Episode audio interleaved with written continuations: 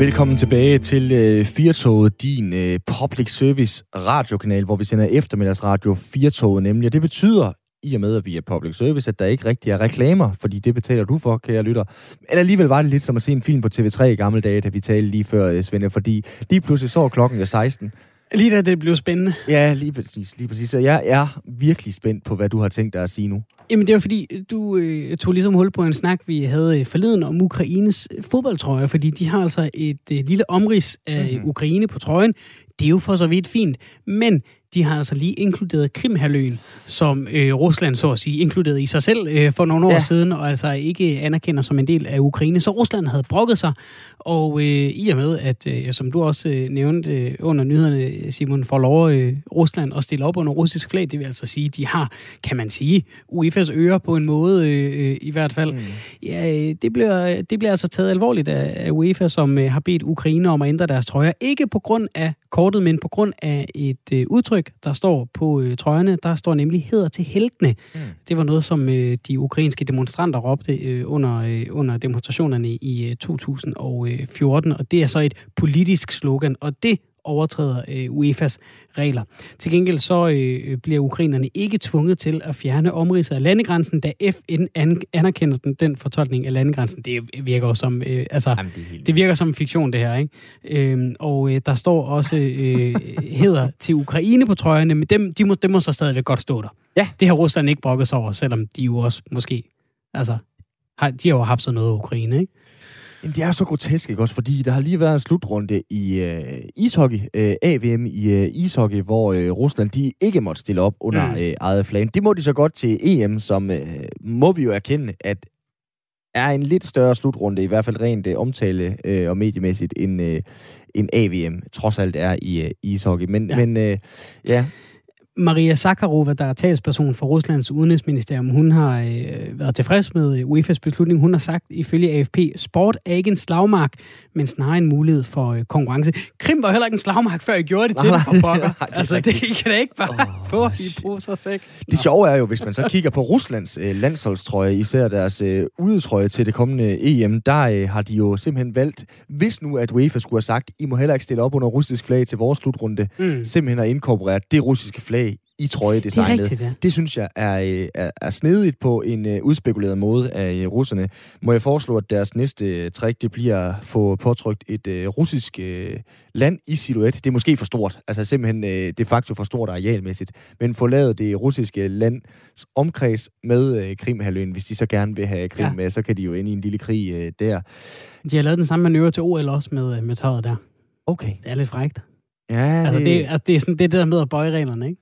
Det er mærkeligt. Jeg, lige før jeg tilslutter mig den sms, vi har fået fra øh, Benny, han har skrevet til 1424, skrevet R4 og skrevet, jeg synes fodbold er gået for vidt, og jeg vil godt være med til at starte den debat. Det skal være acceptabelt at sige nej til fodbold, skriver Benny. Det er så i kølvandet på en snak, vi havde med alkohol, men mm. man kan jo sige, at den tjener meget godt til ære lige præcis i den her sammenhæng. Mm. Der er øh, åbningskamp i øh, morgen til EM. Italien, de øh, møder Tyrkiet i dag til gengæld i Firtoget, der skal det øh, handle om noget øh, ganske andet. Det skal handle om varme hænder. Ja. Øh, et udtryk, vi øh, har brugt ofte. Øh, det er ligesom fisen lidt ud her under øh, corona alligevel, fordi der lige har været nogle ord, der har sat sig på vores vokabular med den sammenhæng. Men vi tager en snak med en socialpædagog øh, senere. Så skal vi tale om øh, et ord, vi har taget fra japansk, skovbadning. Ja. Men øh, det er nu øh, i høj grad en del af det danske vokabularium, for nu at blive ved med at bruge det ord. Så skal vi tale antropocen, den nye tidsalder, og så skal vi breake, at Danmark har vundet EM allerede nu i græs. Mm. Det er simpelthen øh, dansk græs, der er på øh, de fleste øh, større stadions til den forestående EM-slutrunde. Så det kan vi jo lige slutte af med at glæde os over, Svende. Jeg ja, kan da se, den gemmer du... vi lige til sidst. Så ja, kan vi lige præcis. lægge champagne på køl. Nemlig. Vi gemmer det bedste til øh, sidst, så du kan godt øh, få armene ned i øh, den næste lille times tid, hvor Svend Lund Jensen og Simon Brix Frederiksen har fire tog til dig. Velkommen indenfor. Forestil dig, at øh, verden ikke er, som du troede, at den verden, du lever i, ikke længere er den verden, du kender. Forestil dig nu, at der findes et ord, som beskriver denne nye verden, men at det er et ord, som du måske heller ikke kender. Denne bog handler om dette ord og om denne verden. Ordet er antropocen. Det er lidt tekst om den bog, vi skal tale om nu. Bogen den hedder Antropocen, historien om verden er i morgen, og vi skal tale med øh, bogens forfatter. Det er dig, Niels Buban. Velkommen til. Tak skal du have. Du er antropolog og professor på øh, Aarhus Universitet på Institut for øh, Kultur og Samfund. Lad os lige dykke ned i, i titlen til at begynde med. Hvad betyder antropocen? Ja, det betyder, som jeg tror nok, du sagde, øh, menneskets nyere tid. Mm. Og det er jo et ord, som øh, det må lyder måske grimt og på mange måder også lidt mærkeligt, men det er et ord, som jeg synes signalerer en stille revolution i både i videnskaben, men jeg tror også på sigt i den måde, vi alle sammen ser verden på. Et ord, vi måske skal vende os til. Hvorfor det? Fordi der sidder lige nu 38 medlemmer af, en, øh, af den stratisfæriske kommission i London. Det er dem, der bestemmer øh, tidsalderne i jorden, og de skal inden for det næste år foreslå til hele kommissionen, om ordet antropocen skal være navnet på den nye epoke. Og epoke lyder lidt mærkeligt, men øh, hvis man ikke ved det, så lever vi officielt nu i den holocene epoke, som begyndte ved den sidste istids afslutning. Øh, det skete for cirka lige knap og nap 12.000 år siden. Så det er 12.000 år siden, vi har haft et, det sidste navneskift på en epoke, og det er jo ikke, så, så det er jo ikke hver dag, det sker. Og det, det hentyder til, kan vi måske komme tilbage til. Ja, fordi jeg skal stadigvæk lige have det delt uh, lidt op, når, når vi taler epoker. Nu, nu siger du, at uh, den epoke, vi er i lige nu, startede ved, ved seneste istid. Hvordan deler vi epoker op? Fordi at, uh, jeg troede, du skulle til at sige sådan noget med, så havde vi en epoke, der hed renaissancen, noget, der hed den mørke middelalder, og noget, der hed oldtiden osv. Jamen, det har vi også. Det er, når vi taler menneskehistorie. Det, jeg taler om her, det er den stratisfæriske kommission taler om, det er øh, jordens historie. Mm. Altså de epoker i livets og jordens og geologiens historie, siden jorden blev skabt for 4,5 milliarder år siden. Så det er meget større, hvad jeg kan kalde det, tidsudsnit, man taler om her, end den type historie, vi er vant til at fortælle, nemlig den historie, der handler om os selv. Og det er det, som ordet antropocen mm. gør, synes jeg, og som gør det så revolutionært og interessant, øh, det er jo, at det prøver, at det hævder, at vi ikke længere kan forstå menneskets historie som adskilt fra jordens historie og omvendt. Det beskriver en verden, vi måske kender alt for godt allerede. Det er en verden med klimaforandringer, med artsudryddelse, med havforsuringer, med mikroplastforurening. Alle sammen fænomener, som er indikationer på, at det ikke længere er istidernes svingninger, der bestemmer, hvor verden er på vej hen, og hvor, hvilken fremtid vi alle sammen skal leve i, men egentlig effekterne af vores egne industrielle handlinger. Hvad er det, der, der bliver debatteret om, omkring det her med at, at, at, at lave en ny epoke? Altså, er det, hvad man skal kalde den? Er det, hvornår den begynder? Er det, om vi overhovedet skal trække en streg i sandet nu? Altså, hvor i består i usikkerheden? Der er skrevet godt 4.000 videnskabelige artikler om det her ord inden for de sidste 10-15 år. Så der bliver diskuteret rigtig meget. Men en af de ting, man blandt andet diskuterer, det er, hvornår den startede. Øh, og der er øh, en række bud på det, øh, som egentlig er, kan man sige, og det er det, der gør det interessant for mig som antropolog, det er bud, som egentlig alle sammen er forsøg på at genfortælle menneskets historie. Der er nogen, der hævder, at antropocen måske begyndte med ildens opfindelse for 1,8 millioner år siden. Øh, der er andre, der hævder, at vi skal længere frem i tiden. Måske skal vi helt frem til øh, landbrugets opfindelse for 10.000 år siden. Øh, andre hævder, nej, vi skal endnu længere frem. Vi skal frem til koloniseringen af den nye verden og de effekter, det havde på hele jorden øh, i, altså efter øh, 1600-tallet, kan man sige, 1500-1600-tallet. Andre hævder, det, vi skal frem til den industrielle revolution. Og endelig, og det er måske det, der ender med at blive det endelige bud, det er, at øh, antropocen begyndte i 1945, den 16. juli, da den første atombombe eksploderede i øh, Nevada-ørkenen. Fordi det er starten på hvad man siger, den moderne verden, og det nogen mm. kalder den store acceleration, hvor, vi, hvor verden fik travlt, kan man sige. Hvorfor er det vigtigt, hvad vi kalder det, og hvornår? Ja, det, øh, man kan sige, det er akademisk, men det ender jo med, synes jeg, at blive relevant for os, fordi jeg hævder, det er også lidt det, undertitlen handler om, altså øh, historien om verden i morgen, det er, at vi står for en fremtid, som vi ikke kender, og det kan man jo sige, det gør man jo aldrig, når det handler om fremtiden, men man siger, usikkerheden er, er større nu, fordi uh, antropocen er argumentet om, at mennesket er blevet naturkraft. Det vil sige, at de parametre, som vi normalt organiserer vores viden omkring, altså uh, naturvidenskaben tager sig af de ting, der handler om naturen, og human, social og, og, og kulturvidenskaberne tager sig af de ting, der handler om mennesker. Den der arbejdsdeling er i kraftig opløsning i, med argumentet om, at, at naturens øh, fremtid egentlig er kommer i stigende grad til at være defineret af vores aktiviteter, og jo ikke på måder, vi forudser eller kontrollerer. Øh, vi, vil, vi skabte ikke global opvarmning med bilje ved at afbrænde fossile brændstoffer. Det skete som en effekt af, at vi havde travlt med noget andet, nemlig at skabe en moderne verden med velstand og øh, masser af energi for os alle sammen. Ja, det er jo vigtigt, fordi det er en genfortælling, kan man sige, af hele den måde, vi forstår verden på, synes jeg.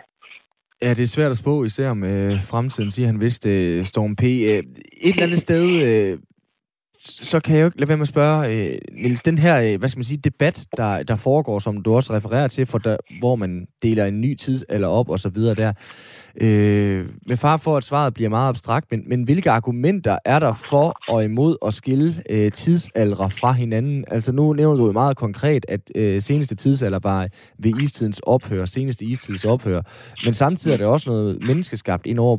Hvilke argumenter er der for, at øh, en ny tidsalder, den står for døren?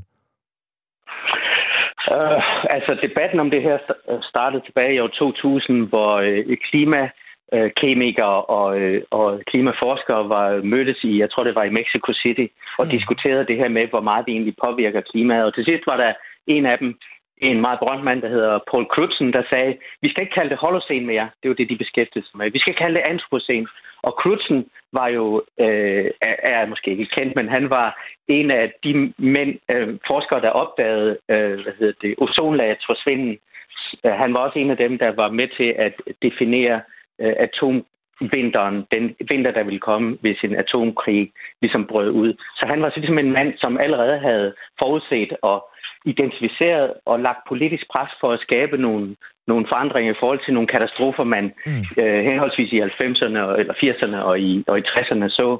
Så øh, det her med, hvad man, hvordan man definerer en epoke, synes jeg, angår jo allerede, allerede politiske forhold omkring, hvordan vi øh, agerer politisk i, i verden, og hvad for nogle tiltag det er vigtigt at lave. Hvordan skal vi så løse, Niels, øh, udfordringer for øh, verden af i morgen? Ja. Den får du lige uh, tale til, til her i uh, taleradion. Tillykke med det. Den har jeg lige 30 sekunder til. Ja, værsgo. Det er dejligt. Men uh, argumentet i bogen, synes jeg er, eller uh, som jeg forstår mit eget argument, er, at uh, når vi hører ordet krise, eller hvordan skal vi løse et eller andet, så tænker vi i, ja, i hurtige handlinger. Jeg synes, at antropocen er en invitation ikke kun til at handle hurtigt øh, og agere nu, men også til at tænke langsomt og stoppe op. Fordi det paradigmeskifte i vores forståelse af, hvordan vi skal fortælle ikke bare vores egen menneskets historie, men også jordens historie øh, i en tid, hvor de to er knyttet sammen, faktisk gør, at når vi skal håndtere en enkelt krise, det kan være coronakrisen, eller det kan være klimakrisen, så er vi nødt til at acceptere, at de kriser er bundet sammen. Corona er bundet sammen. Ikke bare, det går, at vi løser det nu med en vaccine, men vi kan jo alle sammen gå og vente på den næste, øh, det næste udbrud af en, øh, af en pandemi, fordi de landskabsforandringer, vi har skabt igennem de sidste 200 år i verden, bare presser mennesker, dyr, virus og bakterier mere og mere sammen. Øh, på samme måde kan vi godt løse klimakrisen, men den er jo forbundet til artsudryddelseskrisen, til havforsyningskrisen. Så det der med at løse krisen one at a time, tror jeg er noget, som vi er nødt til at gøre op med. Og det kræver, synes jeg, også et paradigmeskift i, hvordan vi tænker relationen mellem os mennesker og andre levende arter. Nu er, nu er det næste her ikke så øh, videnskabeligt eller akademisk igen, øh, Niels, men, men vi øh, står jo og snakker om noget, der skal skifte navn. Nu gik jeg bare lige ind på nomologi.nu og, og tastet antropocen ind, og, og, og det giver ligesom, det, det navn rummer øh, vibrationen for retrospektion, øh, tilbageblik, tanker, fortrydelse. Du kan være meget optaget af fortiden og bruge meget tid og mange tanker på at komme med dybsindige konklusioner om skete ting. Energien trækkes hele tiden bagud, hvilket hindrer dig at være til stede i nuet. Det er der da måske noget om alt det, vi er kommet til at gøre ved jorden.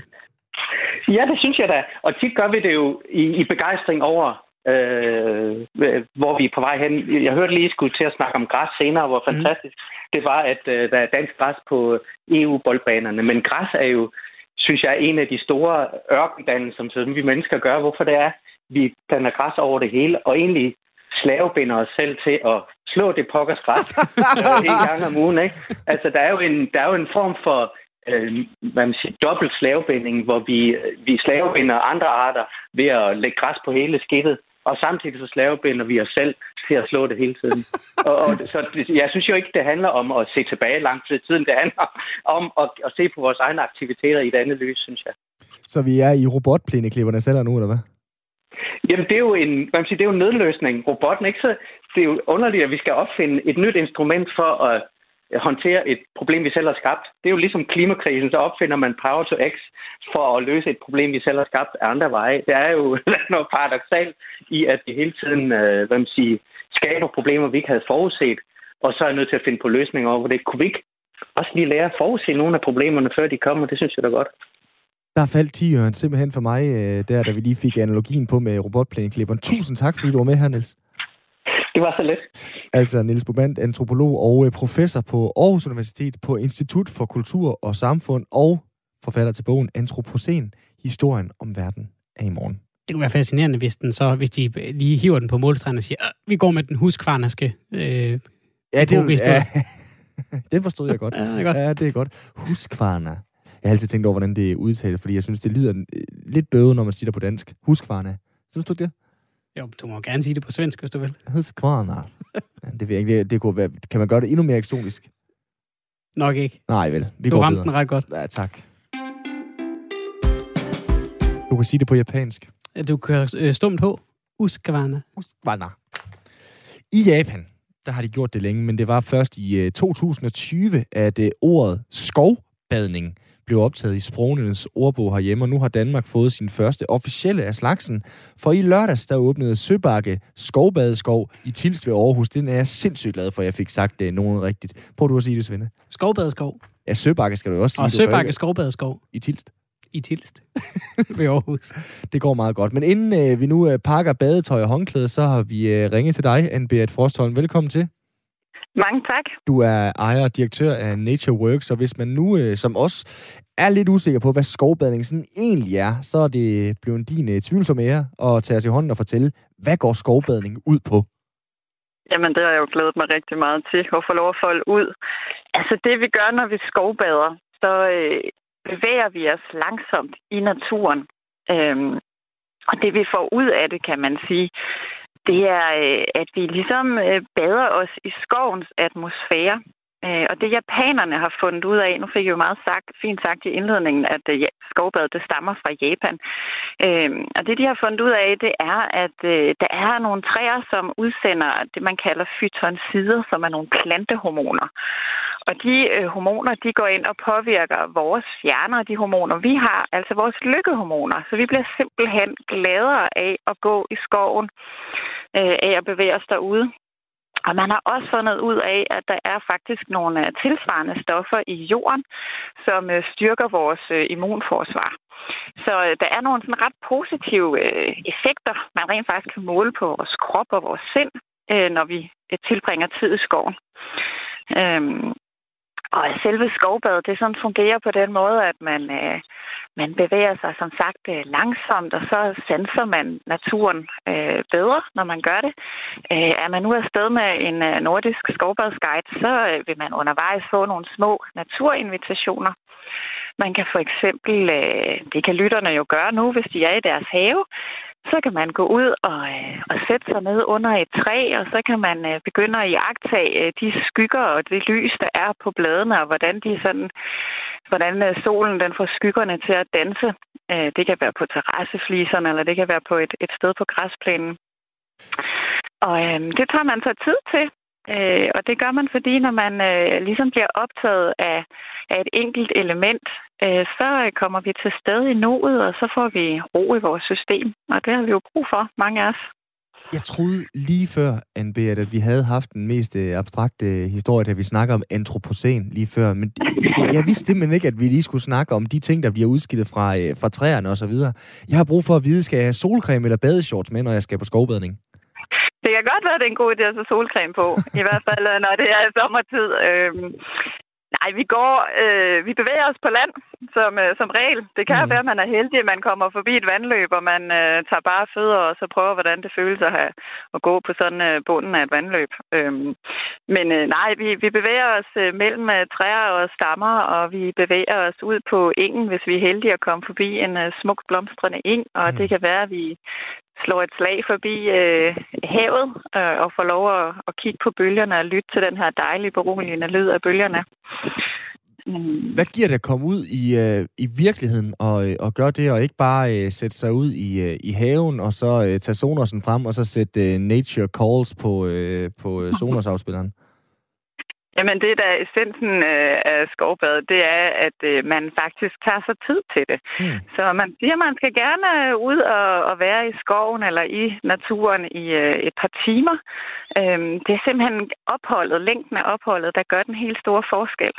Og så er det det med, at vi giver slip på skærmen, og vi giver slip på alle de her opgaver, vi har givet os selv. Nu hørte jeg, I snakkede om øh, græsklipning. Det er jo sådan en dejlig opgave, ikke? Så mm. går vi der bag vores larmende græsslåmaskine, hvis ikke vi har fundet en robot flotplæneklipper.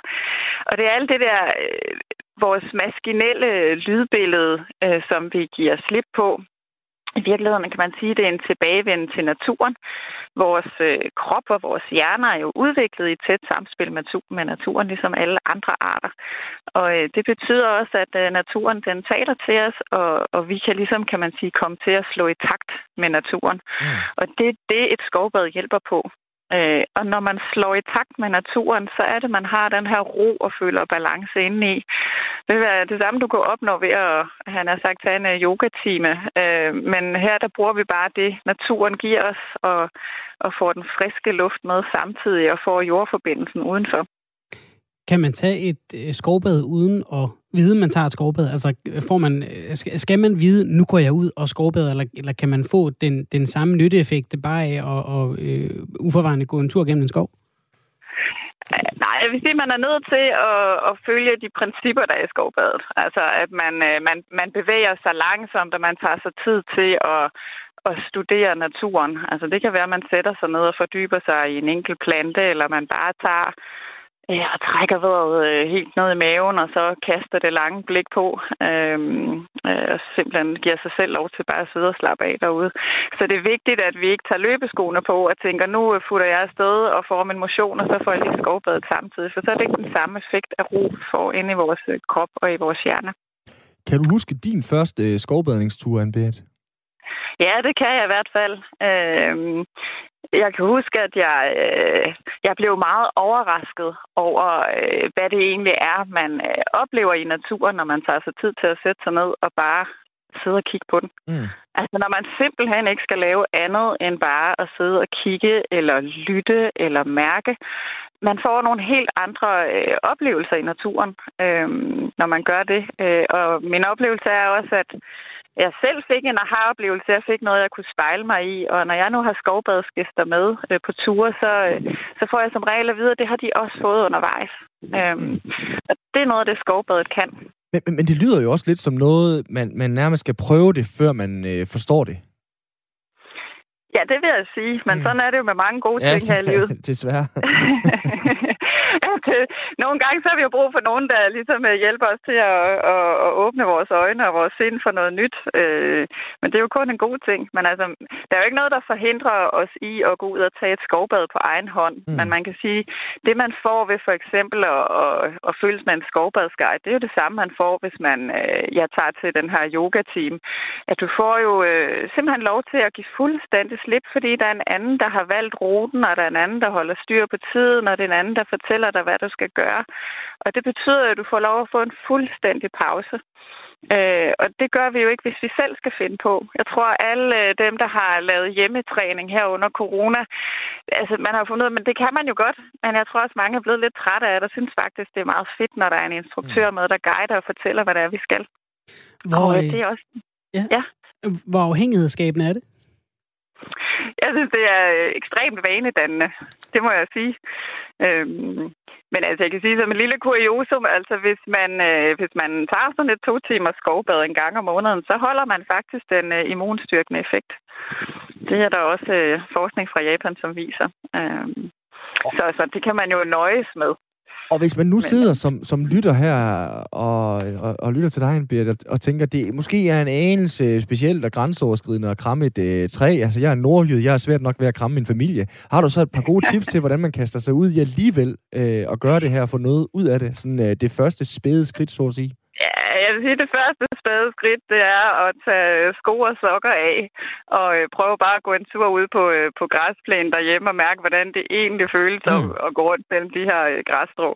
Øhm, altså, det handler rigtig meget om, at vi får, øh, altså får kontakt med naturen igen. Og det kan vi jo gøre ved at...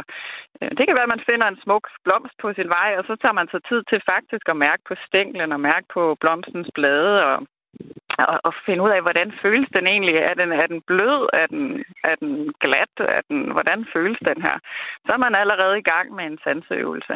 Øh, og vi kan jo alle sammen øh, tage og skrue tempoet ned, når vi går en tur ude i naturen. Og så lige øh, tage ørepropperne ud af, af ørerne og slukke for telefonen og, og bare trække vejret dybt et par gange. Mm. Så er vi allerede på vej. Anne-Berit, vi har fået en, øh, en sms. Øh, nu har vi været inde på et par gange. Det, er jo, det, er jo, det kommer fra Japan, og det er jo kun øh, det, at det er optaget i sprognævnens ordbog, der sådan er, er nyt i, i 2020 for det. Så er, så er trenden heller ikke nyere end det. Men Jesper skriver, så er skovbadning ikke bare gammel vin på nye flasker, fordi mennesker i covid-tiden har opdaget, at der er noget, der hedder natur. Og Werner skriver, sikkert er noget overreligiøst flip. Skovbadning, går du bare ud og nyde den skønne natur? Det har vi jo gjort i tusindvis år. Altså, øh, jeg synes jo ikke, at det er gammel vin på nye flasker, men det gør jo øh, som sagt noget, når det er, at vi tager os tid til at opleve naturen. Og det er i hvert fald noget, mange mennesker har glemt øh, gennem de sidste øh, 30-40 år, øh, hvor vi har fået i stigende grad travlere og travlere med vores øh, arbejdsliv og vores liv i det hele taget. Øh, så det her med at, at, at simpelthen at skrue tempoet ned og, og trække stikket, øh, det, er, det er noget, vi har, har gavn af. Og så kan man sige, at der kommer jo mere og mere forskning, øh, som understøtter, at vi har rigtig mange positive gevinster ud af at færdes i naturen og være derude. Øh, og det er sådan set uanset vores alder, uanset hvad vi beskæftiger os med til hverdag, øh, så er det noget, vi, vi har gavn og glæde af. Jeg smider skolen næste gang, jeg går ud i øh, baghaven. Tusind tak for, øh, de du kan gøre os klogere på det her, Anne-Berit Forstholm. Jamen, velbekomme. Altså... Og så håber jeg at se nogle øh, flere mennesker i stille gang ude i, i de danske skove. Du har i hvert fald øh, gjort øh, dit. Tusind tak, fordi du var med her. Ja, velbekomme. God dag. I lige måde, altså ejer og direktør i eh, Nature Works, som øh, på baggrund af, at der i lørdags åbnede Søbakke Skovbadeskov i Tilst ved Aarhus, den første reelle skovbadningsskov i Danmark. Jeg kan jo afsløre for øh, den, øh, den lytter, der måtte lytte med. Du har jo allerede smidt skoene i, i dagens øh, program. Jeg. Føler du dig ekstra godt i kontakt med, øh, med dagens studie? Øh, nej, jeg har simpelthen så meget hård hud på fødderne, så det, det, det vil jeg være øh, synd at sige, må vi sige. Men jeg, kan, jeg tænker jo lidt, at, at øh, vi, vi dansede jo også lidt om det. Altså, den der fornemmelse, man havde, da man var ung og fri, Svende. Jeg kan jo huske, da jeg var øh, knægt mm. og var på øh, ferie hos min øh, farmor og onkel og faster nede i øh, Maja Fjord-området. Den der fornemmelse af at gå i bare hele tiden. Mm. Være langt væk fra øh, hverdagens trivialiteter og lidt ude på landet. Og følelsen af at gå i bare i græs. Mm. Det er jo lidt det, der også ligger i det her, selvom mm. det så skal slå græsset en gang imellem. Det er jo så, hvad det er. Jeg tror, jeg skal have min knæk ned. Da han voksede op, der, han kunne simpelthen ikke lide følelsen af græs under fødderne, og han troede, at juletræer voksede op for en Føtex. Ja. Det var det, han var vant til at se dem, ikke? Ja, det giver god nok mening, når øh, man er vokset op inde på øh, Stenbroen, mm. eller hvor man nu er, og det, det er jeg jo også i en eller anden grad, men alligevel at få den der fornemmelse. Jeg tror faktisk, at jeg ramte øh, i mine teenageår en fornemmelse af, at jeg synes, det var træls at gå i bare til på græs. Okay. Så det er simpelthen noget, jeg aflærte mig, så jeg skal måske til at tillære mig det igen. Det er jeg så i gang med med bare til nu. Jeg beklager og skal undskylde på øh, din vej. Du lytter til 4-toget øh, på øh, Radio 4. Husk, at du øh, kan skrive ind til os på 1424. Du skal bare skrive R4 og så et mellemrum, og så din besked. Tak til alle jer, der allerede har skrevet ind. Det sætter vi stor pris på. Vi snakker ofte om mange ting. Politikere og journalister, jeres alle sammen, vi taler især om, om én ting, en af de mange ting, vi taler om, lad os sige det sådan, de varme hænder. Vi hører mm. det tit. Dem, der sørger for øh, vores ældre, passer vores børn, øh, passer de fængselsindsatte. Udtrykket de varme hænder bliver øh, slynget afsted og opgjort i procenter og antal. Skal der være flere? Skal der være færre? Hvor meget tid skal de have? Men der er altså mere øh, til varme hænder end bare øh, 10 fingre og en øh, håndflade. Karen Møllermærk, velkommen til øh, Firtoget. Jo, tusind tak for det. Du er øh, socialpædagog, og øh, du øh, reagerer, når du hører øh, udtrykket varme hænder. Hvad er det for en reaktion, du får? Ja, men jeg, jeg tror, jeg har hørt det gennem 15-20 år indimellem, og så har det i nogle perioder været oftere eller mere sådan i medierne, øh, og jeg hver gang faktisk, for første gang jeg hørte det, tænker jeg, det kan I simpelthen ikke være bekendt. øh, øh, vi kan rigtig, rigtig mange ting. Også de omsorgsmennesker, hvad for en uddannelse vi nu end må have. Og, øh, og det synes jeg, vi simpelthen mangler at i tale sætte på en anden måde, end bare degradere os til hænder. Hvor er det, du tænker, at, at, at degraderingen ligger, øh, Karen? Nu er jeg selv øh, søn af øh, to øh, socialpædagoger, og jeg er jo også stødt på lige præcis øh, venerationen mod varme hænder ved ja. hjemme i mit hjem. Men altså, hvor er det, at, øh, at, at, at den negative del ligger i varme hænder? Fordi ja, folk kan jo godt lide varme. Ligger, ja. Ja, ja, og, og der er jo ikke noget i vejen med de hænder overhovedet. De kan en masse fantastisk. Men jeg tænker, at det ligger i, at det er det eneste, man hører. Mm.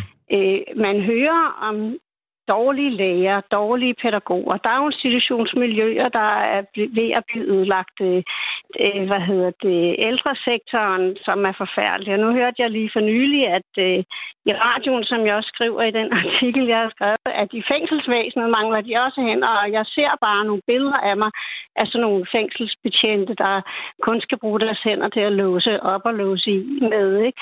Og, og jeg, jeg synes, det er alt, alt for nuanceret. Øh, hvis nu det var kirurgens arbejde, som man hører måske mere sådan talt op, øh, så kunne det godt være, at håndens arbejde i den sammenhæng ikke ville være så virke så stødende på mig, øh, hvis det var den, men det er simpelthen øh, proportionerne i det. Er det, også, øh, og, er det ja. også en negligering af jeres faglighed og, og tilstedeværelse? Ja, ja i, i den grad. Altså, og vi er jo uddannede mennesker. Øh, men, men jeg tror, det ligger... Altså, nu har jeg selv arbejdet i daginstitution i rigtig, rigtig mange år. Det har jeg så ikke gjort de sidste 14 år. Men, men jeg har da lagt mærke til, at øh, som tiden gik, jo mindre børn man passede, jo mindre interessant var det. For eksempel, hvis man sad til en eller anden familiefest eller noget og skulle snakke med en borherre eller borddame eller et eller andet. Der, der var ligesom sådan aldrig noget respons, når man sagde, hvad det var, man arbejdede med. Og jeg synes, det har været fantastisk hele mit arbejdsliv. Det har, har været fantastisk at følge, følge af, at ja, i min situation, det jeg kalder hverdagsbarnet, det er helt almindelige menneske. Øh, og, og, og det liv, man er med til at forme, og man er en stor del i familiernes liv, hvad enten det er for de ældre eller for alle mulige andre. Og vi har brug for en hel masse know-how øh, for at kunne udføre det arbejde. Er det mangel på anerkendelse?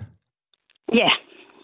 Hvorfor er den, øh, skal, skal jeg jo så spørge lidt, øh, lidt djævelens advokatagtigt, Karen, hvorfor er den anerkendelse vigtig at få øh, bredt fra, fra samfundet frem for måske bare fra den øh, far eller mor til det barn, som du har øh, taget dig rigtig godt af?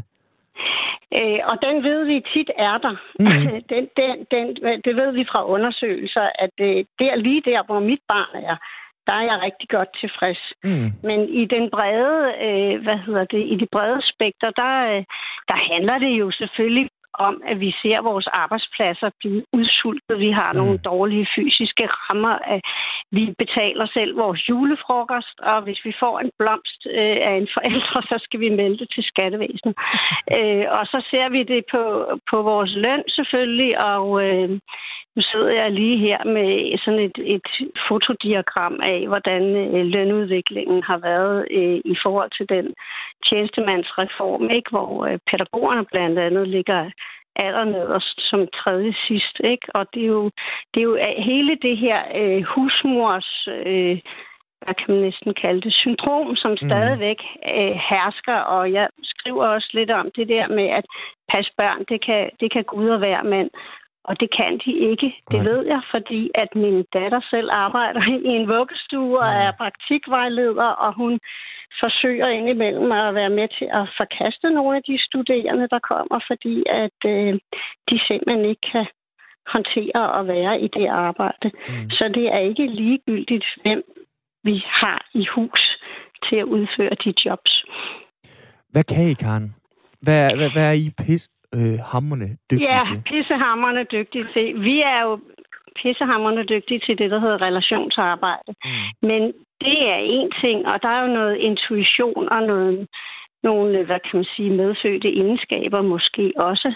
Øh, men derudover, så er der jo et kæmpe struktureringsarbejde, der skal i gang, og der er øh, udviklingspsykologi, man skal have styr på, og, og i det hele taget, så har man jo tit, jo mindre børn man har, der skal man have en hel masse viden, man kan formidle, formidle videre til forældre, for eksempel. Øh, så skal vi samarbejde med en hel masse forskellige grupper af andre faggrupper, øh, hvor vi skal have vores faglighed i højsædet. Mm. Og øh, nu er det lidt svært for mig lige, og altså jeg, lige nu er jeg jo meget inde i det arbejde, jeg har lige pt. nu. Mm. Øh, og, og det kan jeg jo godt fortælle noget om, men der er jo selvfølgelig, og jeg, altså jeg prøver ligesom lige at sige det for hele det offentlige sektors vegne, og det er jo, det er jo lidt svært, fordi at jeg, det, det kender jeg ikke nok til, mm. men, men, øh, men øh, vi kan, øh, vi kan rigtig mange ting, og det er jo, som jeg også skriver, ikke altid nogle helt totalt præcise ting, men det er jo det der med at læse en situation, og læse et menneske, og ligesom vurdere, hvad er det, der skal til lige nu og her. Men hvordan gør vi det så øh, mere attraktivt, eller øh, ja, det er jo forkert at bruge ordet sex, men et eller andet sted, hvordan gør vi det at blive socialpædagog øh, mere øh, prestigefyldt, så det ikke bare er med drømmen om at blive en varm hånd, at man øh, vil ind på pædagoguddannelsen? Ja, og, og jeg er jo ked af, hvis, øh, hvis det, det lyder som om, det bare er penge. Men selvfølgelig skal der, altså vi skal jo have nogle ordentlige fysiske rammer, mm. og, og, og vi skal have nogle ordentlige nummeringer. Og jeg er jo godt klar over, nu har jeg lige googlet mig til, at der er 719.000 offentlige ansatte i Danmark. Så det er jo rigtig mange mennesker, hvis de alle sammen skal have have, løft, have et løft, og det er ikke kun af jordmøderne og sygeplejerskerne, der skal have det, men, men øh, også de andre grupper. Øh, øh, men det, det er et svært øh, spørgsmål, men det, jeg synes er bekymrende, det er jo, at, øh, at folk ikke har lyst til at tage uddannelserne. At folk ikke har lyst til, for eksempel i daginstitutionerne, at have de jobs. Og at jeg har selv været udsat for at arbejde et sted, hvor den, der havde været længst på stuen, havde været der i fire måneder i fire måneder, sagde jeg, hvis du ikke kunne høre det. og, og det synes jeg bare ikke, vi kan, det kan vi bare ikke byde vores børn, synes jeg. Og på mm. den måde synes jeg, der skal en større tænkning til, hvad er det øh, for et barn, øh, eller barneliv, vi ønsker for vores mm. børn.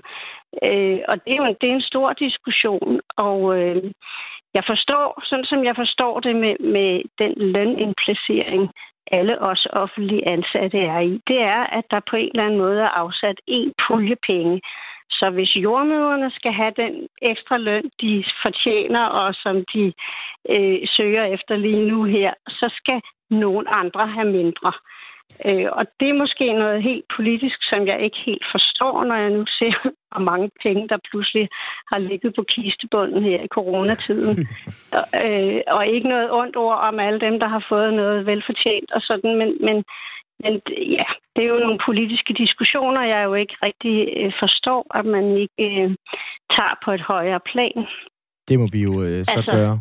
ja, øh, ja. Karen, i hvert fald fik du lige sat lidt ord på den der dualitet i, at øh, man knokler som øh, socialpædagoger. Det går ikke kun ud over pædagogerne selv, det går også ud over dem, de øh, arbejder med. Tusind tak, fordi du var med her. Mhm.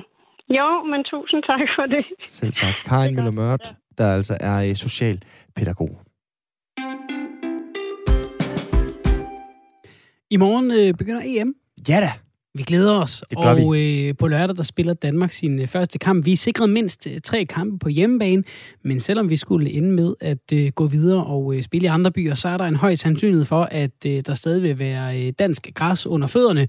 Øh, for, og øh, hvorfor øh, er det egentlig sådan, Søren Halby, CCO ved øh, DLF? Ja, god eftermiddag. Jeg går alle efter med det, sammen. Søren.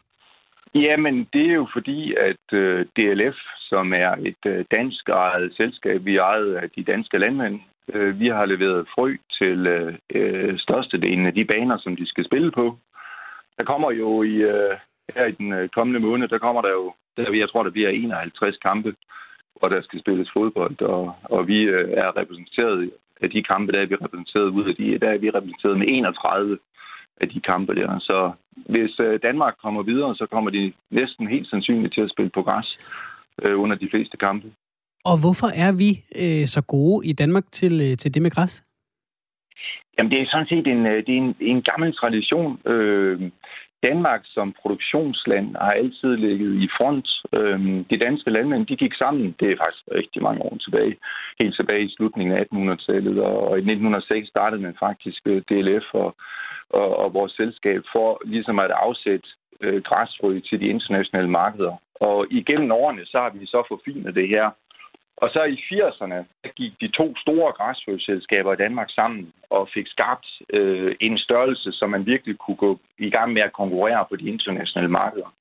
Og så har de danske landmænd, de har faktisk valgt at, at at øh, have det lange lys på og investere i deres virksomhed, således at vi har fået en meget stærk forskningsplatform, som gør, at vi kan komme ud med ret så mange nye sorter hver år, og i den grad leve op til de, øh, til de forhold og de krav, der er, når det drejer sig om for eksempel fodbold, eller ja, hvad, hvad det nu måtte være. Hvad er det største øh, fodboldøjeblik på dansk græs? Ja, okay, det er altså... Om, altså, hvor, Ja. hvor store scener er, sådan, er det øh, VM-finaler, altså, I leverer til, og, og så videre? Ah, men altså, ja, ja, men det største, jeg tror, det største øjeblik, øjeblik øh, for de fleste af os, det var nok 92. Men var, men var det dansk Øh. græs, der var på en Julevi dengang? Jamen, det kan næsten ikke være andet. Det ved jeg ikke. det er en ærlig version. Men det kan jo ikke være andet. Sådan som de gik dengang, det var jo helt fantastisk. Hvor, hvorfor er det, vi er blevet øh, så gode til nu? Du, du fortalte, at der ligger en lang tradition for det, men, men det- gør der ikke også det i øh, andre lande, eller hvorfor er græsset lige præcis grønnere i Danmark? Altså, som jeg sagde før, så øh, har vi investeret rigtig meget i øh, forskning og udvikling, og vi har øh, i dag et globalt øh, forskningssetup, som gør, at de sorter, som vi får udviklet, de passer til de lokale forhold, som nu findes rundt omkring i verden. Og øh, vi er nok det firma i verden, som putter flest penge ind i forskning og udvikling, og det kræves det for at komme op med nye sorter, som vi tester øh, til hvad det nu måtte være. For eksempel i det her tilfælde, så har vi udvalgt nogle helt specielle sorter, som ja, i DLF, der kalder vi dem supersorter, øh, hvor vi har haft et, et gennembrud i vores forædling, hvor der faktisk er dobbeltgener i, der er større frø, der er mere energi, de er mere stresstolerante. Og det, man egentlig gør, når man udvælger de sorter her til de forskellige ting, det er jo, at vi, vi stresstester dem. Og for eksempel, når det er fodboldbaner og fodbold, vi leverer til, jamen, så har vi sådan store fodbold maskine, øh, fodboldstøvlemaskine, kan man nærmest sige, hvor vi piner græsset.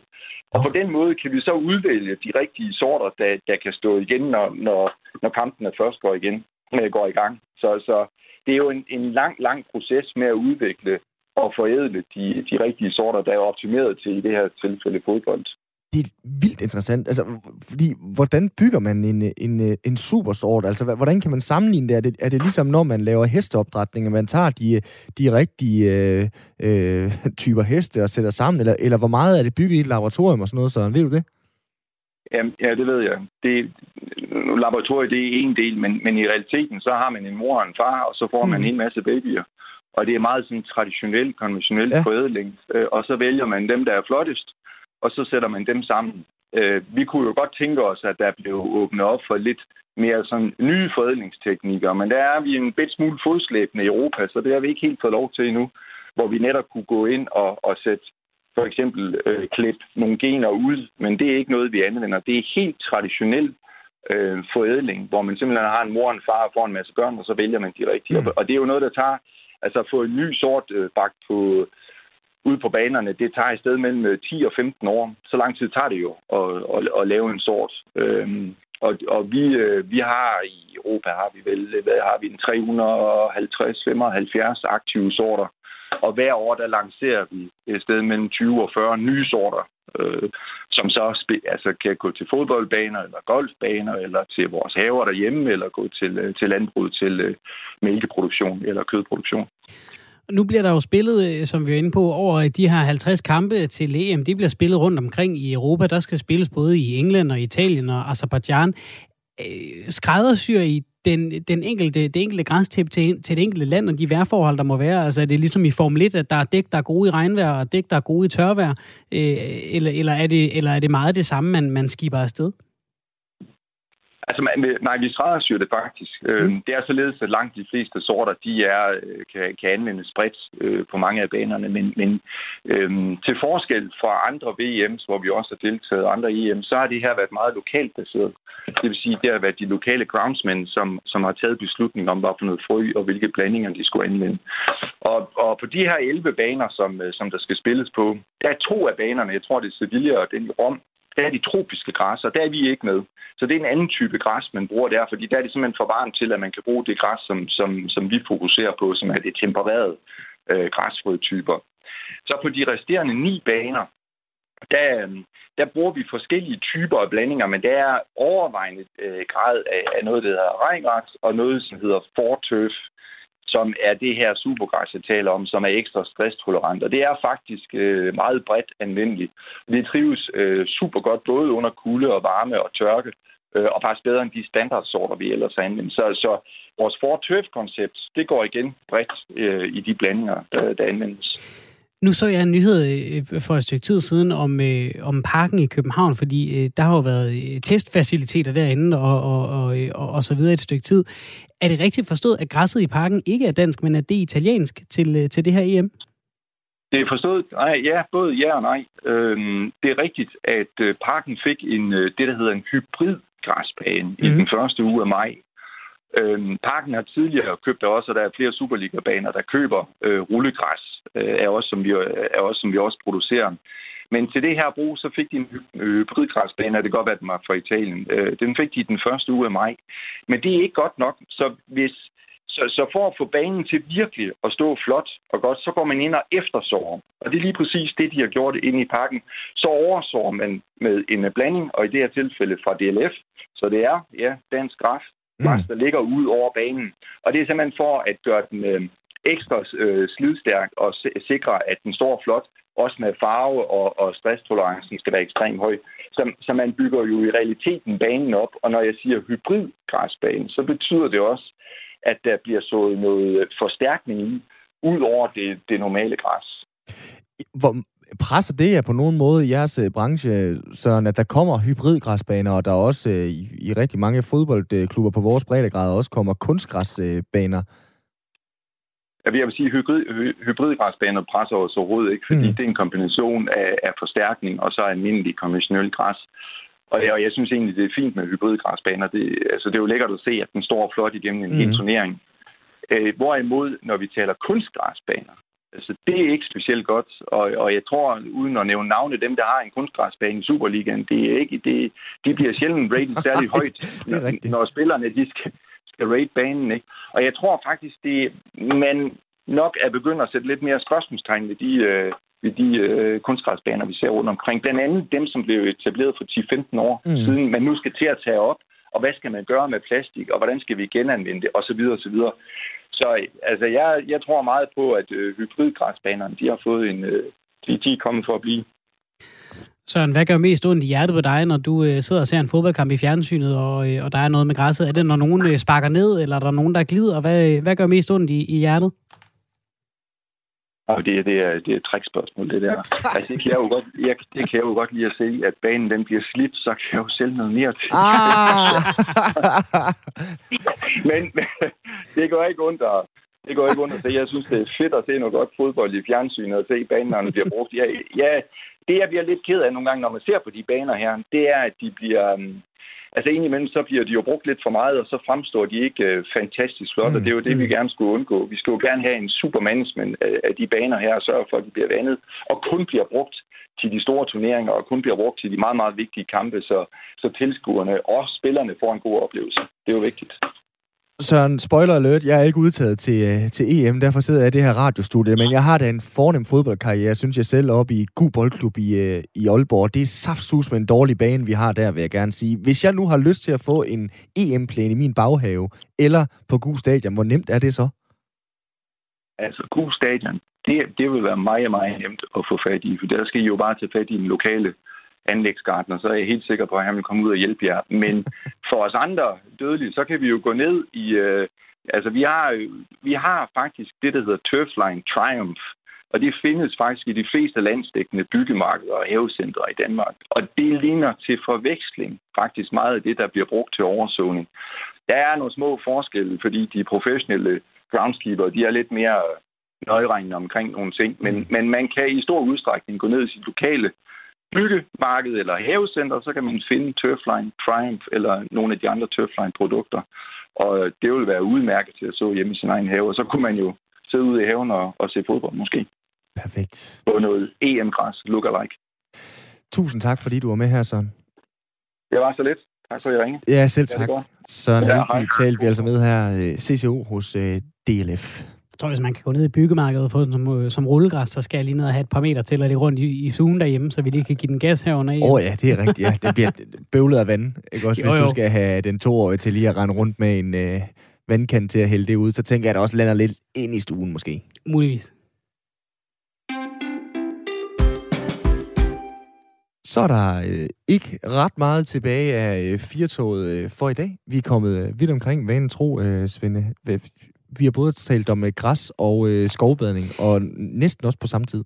Lad mig lige prøve øh, bare lige at, at blive ved det der skovbadning et øjeblik. Du var jo glad for, at du fik sagt søbakke, skov, badeskov. Ja. Eller søbakke, skov, badeskov. Ja. Og så bagefter, så sagde du, at vi skal huske badetøj og... Øh, solcreme, sagde jeg ikke det? Nej, det man tørrer sig med. Håndklæde. Ja, okay. Jeg det. Håndklæde. Jeg synes bare, det var sjovt. Sådan, ej, jeg kunne, godt sige, jeg kunne godt sige Søbakke Skovbad Skov. Håndklæde. håndklæde. Men det hedder håndklæde. Du ved også godt, de der øh, ting, der stikker ud fra øh, panden på øh, ham den røde, der bor øh, langt nede under os. Ja. Hvad hedder de? Djævlehorn. Horn. Horn i panden. Horn. Horn. Også? Horn, eller horn, det er også altid sådan en klassiker der. Det er virkelig sådan en, man kan trække halen. Horn. Horn. Jamen, det, var, jeg, det var ikke en stor ting, det var bare noget, jeg lavede. Jeg synes bare, det var sjovt. Nej, men det, jeg kommer jo uforvarende afsted med det. Det, det gør det, vi alle sammen. Ja, heldigvis. Heldigvis. Det er, så føler jeg mig ikke så ensom, når jeg siger håndklæde. Det er rigtigt. på en eller anden måde, så øh, er det jo sådan en fejl 40, der altid øh, sker. Hvor mange danskere ud af de 5,8 millioner, vi er, siger håndklæde korrekt? Det kan vi finde ud af i morgen, måske. Ja, det, det er også sådan en rundspørg. det øh, kommer vi til at øh, kigge på i morgen. Forløbig så er dagen i dag ved at øh, være slut for Firtogs vedkommende. Om lidt, der er der Stream and Chill med øh, William Eising her på øh, programmet. Før det skal vi have lidt specialklassen, og selvfølgelig også nyheder her på øh, Radio 4 i øh, 5 uh, minutters tid. Det er, når klokken den slår sharp 17. Du har lyttet til Firtoget på øh, Radio 4. Har du øh, lyst til at høre mere, er vi som sagt tilbage om 22 timer cirka. Ellers så kan du også hente det der, hvor du øh, henter din øh, podcast på øh, Radio 4. Mit navn, det er Simon Brix Frederiksen. Over for mig, og ikke ved siden af, stod i dag Svend Lund Jensen. Vi gør det hele igen i morgen. Tusind tak for i dag. Du lytter til Specialklassen.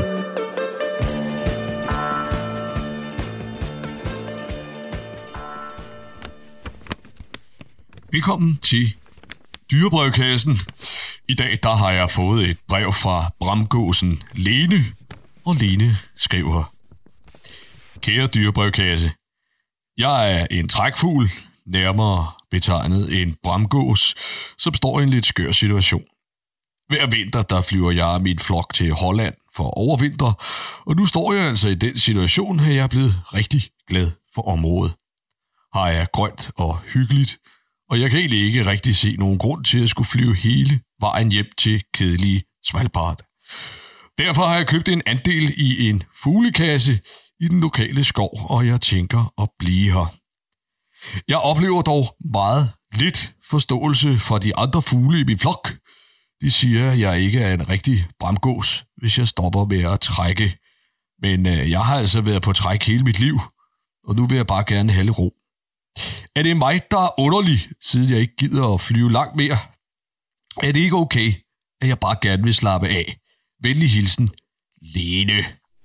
Åh, oh, ja, kære Lene, du kan tro, at det er okay, at du gerne vil slappe af, og du ikke gider at trække mere. Uh, hvis de andre fugle ikke kan acceptere, at du vil blive i Holland, så er det bestemt ikke venner, det er ved at holde på. Så kære Lene, om du vil trække, eller lade være med at trække, det er sådan set op til dig. Bare fordi man kommer fra en kultur, hvor alle trækker, så skal man altså ikke blive ved med at trække, hvis man ikke længere har lyst til at trække. Så det er dit valg. Venlig hilsen, Dyrebrødkassen.